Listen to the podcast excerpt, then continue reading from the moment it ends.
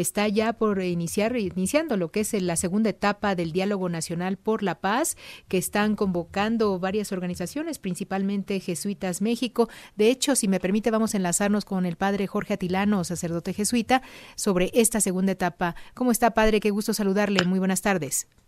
¿Qué tal, Josefina? Buenas tardes. Eh, un saludo para ti y la audiencia.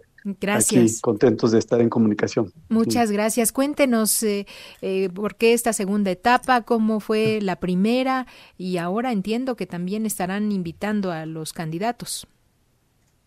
Sí, la primera etapa lo que consistió es en armar una agenda nacional de paz que permita comprender qué está pasando en el país. Es una situación muy complicada. Sí y donde tenemos la responsabilidad como, como iglesia, como ciudadanía, como gobierno, como educación.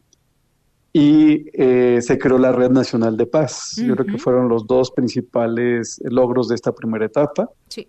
La red tiene enlaces en todo el país y ahora la segunda etapa lo que busca es, eh, está encaminada a la acción, Okay. primero, en lo local se están convocando a conversatorios para la acción por la paz.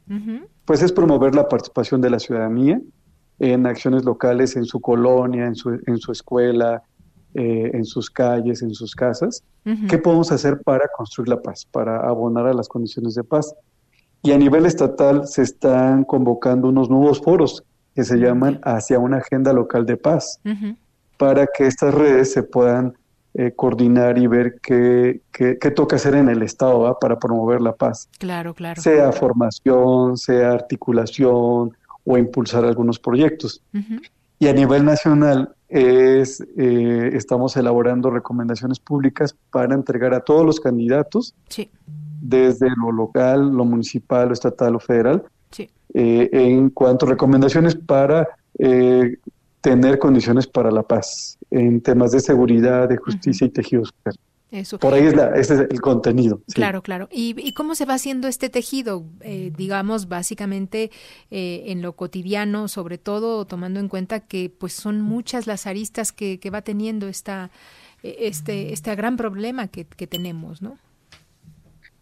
Sí, pues lo, lo que queremos es, lo, que encontramos, eh, Josefina, en los conversatorios, fue que como mucho deseo de participar, mm. decir, eh, ¿qué, ¿y qué puedo hacer yo para construir la paz?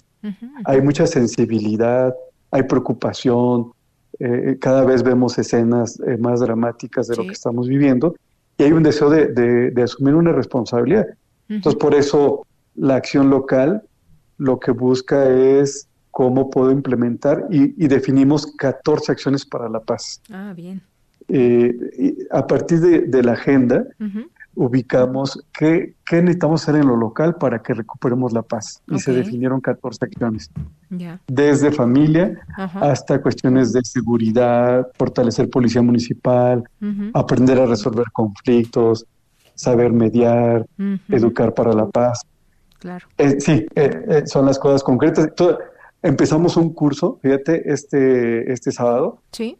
En todo el país para formarse en metodologías para implementar esas 14 acciones. Bien. Eh, entonces estamos ahí pues aportando como iglesia, como sociedad civil, claro. lo que creemos que nos toca en estos momentos del país. ¿Y esto cómo se comparte? ¿Cómo, digamos, la ciudadanía puede acceder a esta información, a estos compromisos quizá, y, bueno, ir creciendo en, en general para este diálogo? Sí, en la primera etapa hubo una participación de 20 mil personas en conversatorios y foros. Y ahora eh, estamos iniciando, tenemos una página web, se llama Diálogo Nacional por la Paz.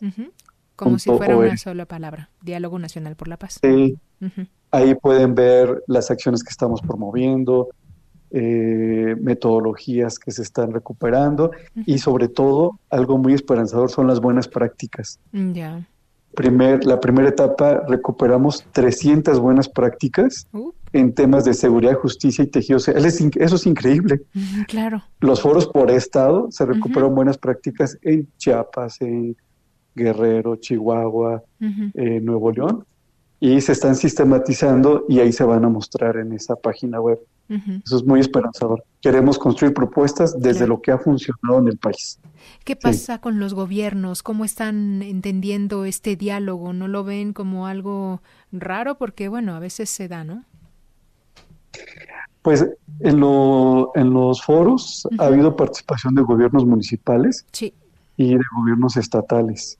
Y pues nosotros, más bien, la, la, el diálogo ha sido incluyente de sociedad civil, empresariado, eh, otras iglesias y también funcionarios públicos.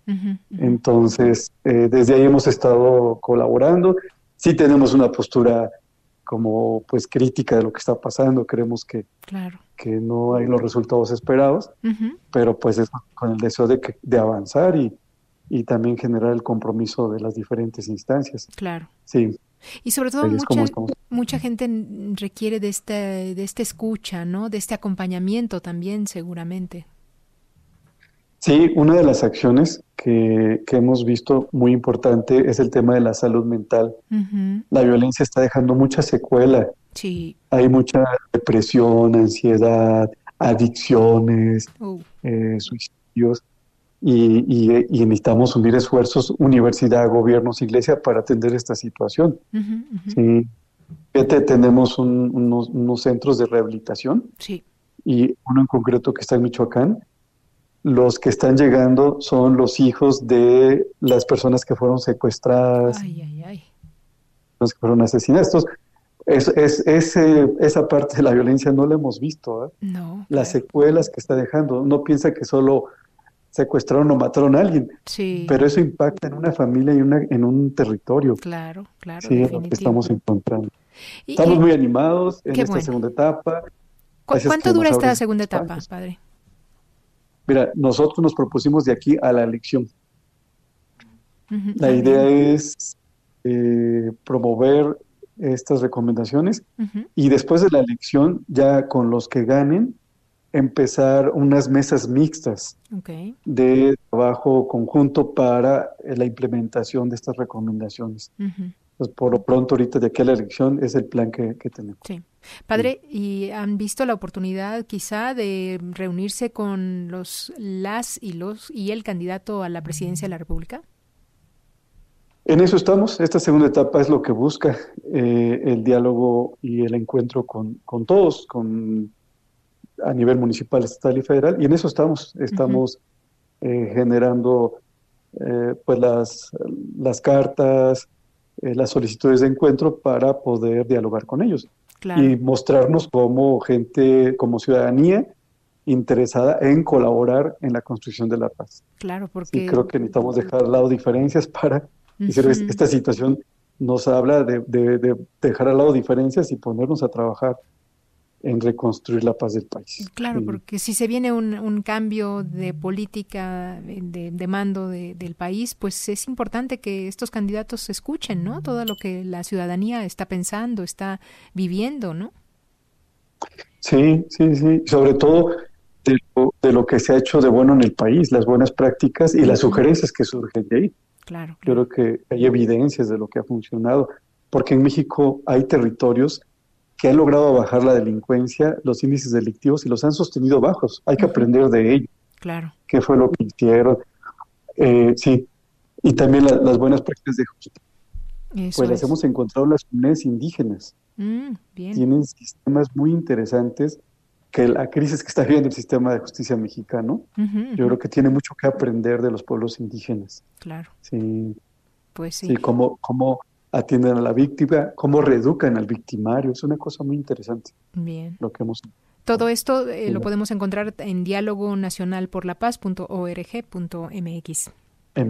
Sí, y está la invitación a registrarse para ser parte de la red y seguir recibiendo información. Eso. Pues le agradecemos muchísimo, padre. Cuídese mucho.